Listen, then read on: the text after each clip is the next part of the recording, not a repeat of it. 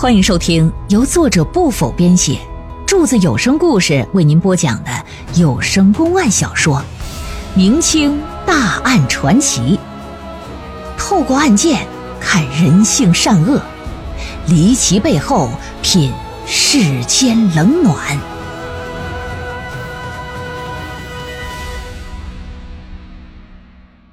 海公案之寡妇被害第三回。将这个张志恒从死牢里提出来，海瑞海大人呢，试图能从他这里得到一些有用的信息。可是张志恒呢，这嘴不能说，手不能写，哑巴说不出来话，俩手让人砍掉了，这俩人之间完全无法交流啊！面对着这种情况，海瑞也不禁是直皱眉呀。一代清官海瑞那给难成这样，你算算吧，这事儿确实挺挠头。思来想去啊，心说想要从他的身上得到一些有价值的东西，恐怕只能是换一种方式了。这海大人就问说：“本官现在呀，要问你几个问题，若是是，你就给我点点头；要是不是，你就摇摇头。听懂没？”“嗯嗯嗯嗯嗯。”点头表示听懂了。海大人就盯着他的两个眼睛。说你的死刑只差刑部的最终审核了，但想必你心里也清楚最终结果会是啥。所以说事到如今，你再隐瞒什么东西也就没有任何意义了。因此呢，本官希望你能如实回答：那白荷花究竟是不是你杀的？那脑袋摇得像猪八戒似的，表示不是我杀的。那案发当晚，你是否？去过白家呀？嗯嗯嗯嗯。张志恒明显迟疑一下，但最终还是点了点头。这海大人就眼前一亮。那你与白荷花是否有私情啊？嗯嗯嗯。当晚你去他家中，是否还见到了其他人？那个人是谁？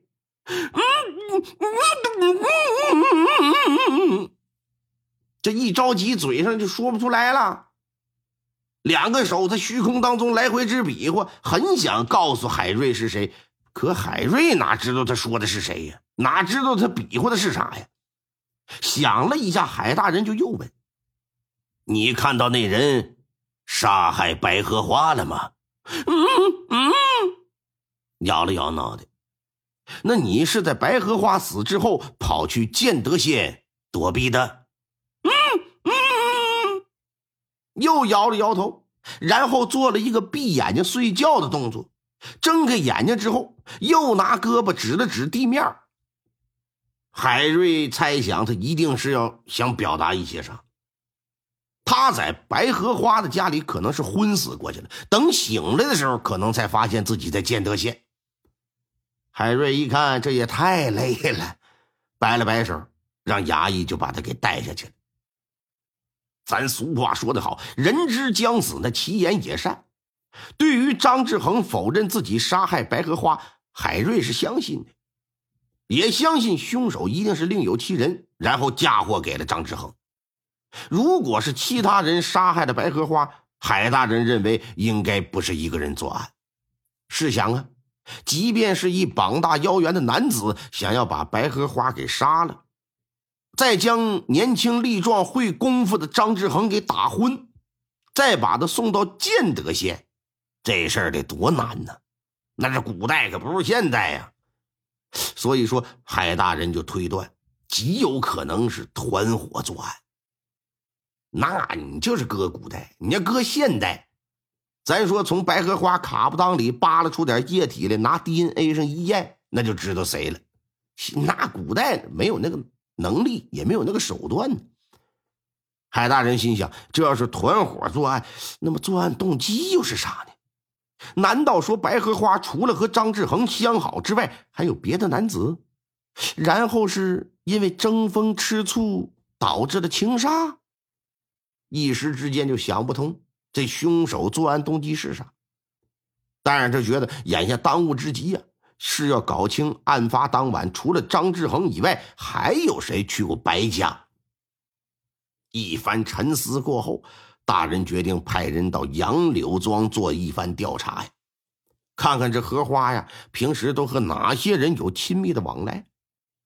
通过调查得知，荷花平时来往最多的就是隔壁的田老头和这个厉老婆子他们两口子。据厉老婆子说，在案发前一段时间，她曾看到庄子里的臧克清的娘子，曾不止一次到过荷花家。有一天呢，哎，他去荷花家闲聊天的时候，还撞到了，啊，说是这个臧克清的娘子去和荷花学做针线活。了解到这个情况，海大人马上命人调查臧克清夫妻。臧克清是谁呀？土生土长的杨柳庄人士，十几岁的时候就在县城里一户大户人家做衙役、仆役，因为表现的好啊，为人又机灵，哎，就让他到家里的店铺帮忙。时间久了，就留在了店铺。因为经商需要啊，臧克清呢就经常啊出门采购销售，东南西北哪都去做买卖嘛。由于经常要运送一些非常珍贵的物件。担心这走夜路遇到劫匪，哎，就和建德县最大的，也是整个延州府最大的武术门派铁拳门达成合作了，由他们来负责押运护送啊，也就是押镖。臧克清呢，经常和铁拳门的人打交道，时间长了，彼此相处的关系都很好。但要说相处最好的，还得是一个叫邓胜和邓凯的他们两兄弟，因为每次押运呢，铁拳门都会派他哥俩，他哥俩呀，也是这门派里师兄弟当中功夫最好的。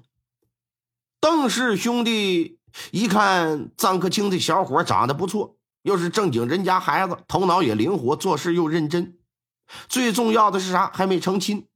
哎，就觉得跟他们的妹妹邓小薇呀挺般配。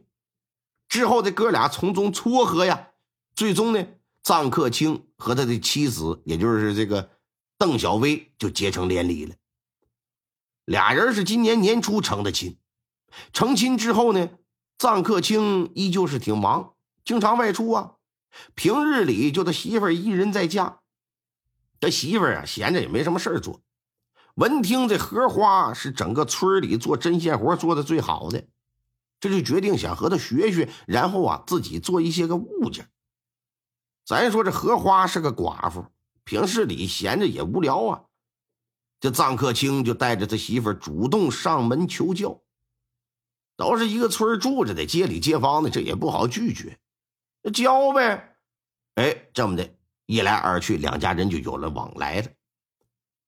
衙役在张克清家里调查的时候，邓小薇也如实做了交代，既没有隐瞒和荷花之间有往来，甚至还说在案发前一天，他还去过荷花家里呢，当时也没发现荷花有什么异常。对于荷花的死，他还感觉到挺惋惜的，因为自己的师傅没了，以后没人讨教学习了。衙役如实将情况回来报给海大人。海大人听完，多少有些失望。本以为能从相熟的人身上查出点什么，可眼下呢，这是一无所获呀。只好又让衙役去调查张志恒的那些狐朋狗友，看看在案发之前呢，张志恒是否跟他们透露过什么。不过这回啊，海大人多了个心眼怎么的呢？暗查，别大张旗鼓的。还表示啊，如果谁要是能查到有用的线索。奖银一百两。衙役办案虽说是分内的事可毕竟张志恒都已经被判了死刑，就等着秋后收尸呢。这海大人又让重新调查，衙役们的动力自然是不足的。所以说，一听有钱啊，而且还是一百两，这些个小衙役捕头就跟打了鸡血似的，各显其能啊，想办法去办案去找线索。别的不说呀，且说其中有这么一个衙役，姓涂，叫涂元呢。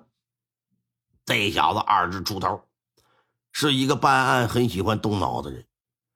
涂元呢，通过自己的各种渠道关系，就打探得到有一个叫做周六的坏小子，经常跟这个张志恒搁一起有往来，而且俩人关系挺好。据听说，有一回张志恒第一次去嫖娼去，也是这周六子给带去的。涂元呢，哎，恰好跟这个周六子又认识，哎，就决定我接触接触他吧，看看能不能从他嘴里打探一些什么玩意儿。话说有这么一天，涂元身着一身便装啊，假装在街上和这个周六子就来了个偶遇。哎，哎呀，这不秃头吗？啊，今儿您不当差呀？啊，不当差，没什么事儿，出来逛逛。我说六儿，你最近忙什么呢？嗨，您还不了解我吗？我哪有什么正事儿啊？招猫逗狗，瞎胡混呗。哎，我记得你小子好像还欠我一顿饭吧？什么时候请啊？现在可刚好是饭口。嘿，嘿呦嘿。